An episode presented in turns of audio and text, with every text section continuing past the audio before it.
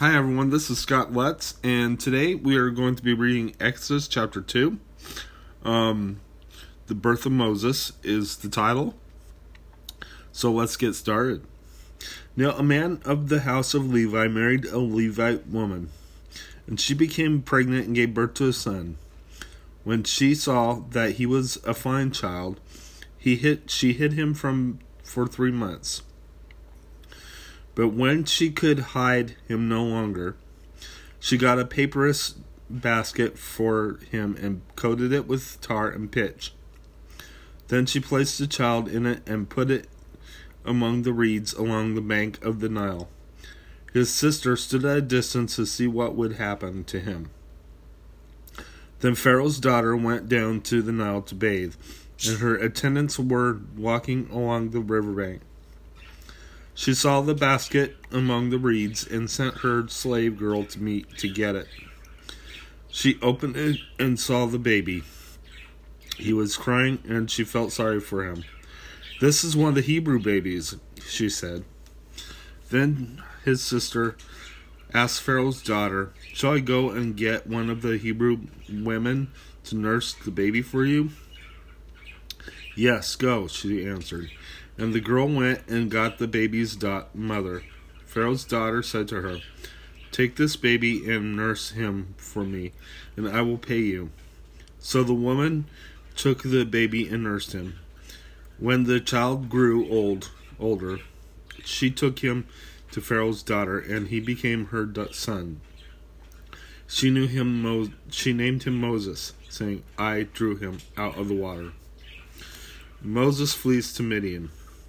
One day after Moses had grown up, the, he went out to where his own people were, watched them at their hard labor. He saw an Egyptian beating a Hebrew, one of his own people.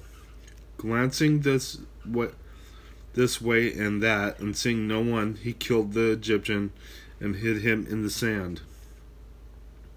The next day he went out and saw two Hebrews fighting. He asked the one in in the wrong.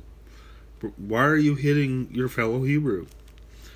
The man said, Who made you ruler over and judge over us?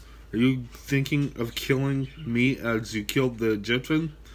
Then Moses was afraid and thought, What I did must have become known. When Pharaoh heard of this, he tried to kill Moses, but Moses fled from Pharaoh and went to live in Midian, where he sat down by a well. Now, a priest of Midian had seven daughters, and they came to draw water and fill the, th- the troughs to water their father's flock. Some shepherds came along and drove them away, but Moses got up and came to their rescue and watered their flock. When the girls returned to Reuel, their father, he asked them, Why have you returned to so early today? They answered, An Egyptian rescued us from the shepherds. He even drew water for, for us and watered the flock. And where is he?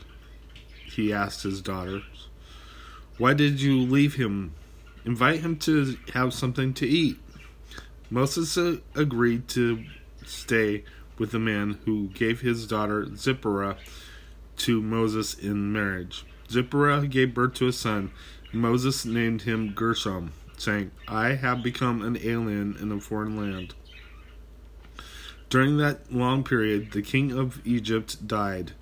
The Israelites groaned in their slavery and cried out, and their cry for help because of their slavery went up to God. God heard their groaning, and he remembered his covenant with Abraham, with Isaac, and with Jacob. So God looked on the Israelites and was concerned about them. Let's go ahead and pray. Dear Lord Jesus, I praise you, Lord God, and thank you for this message, Lord. I ask that you be with us and watch over us and protect us, Lord. I thank you, Lord God, for who, being who you are, for being our Lord and Savior. In Jesus' name, amen. God bless you. I'll see you tomorrow.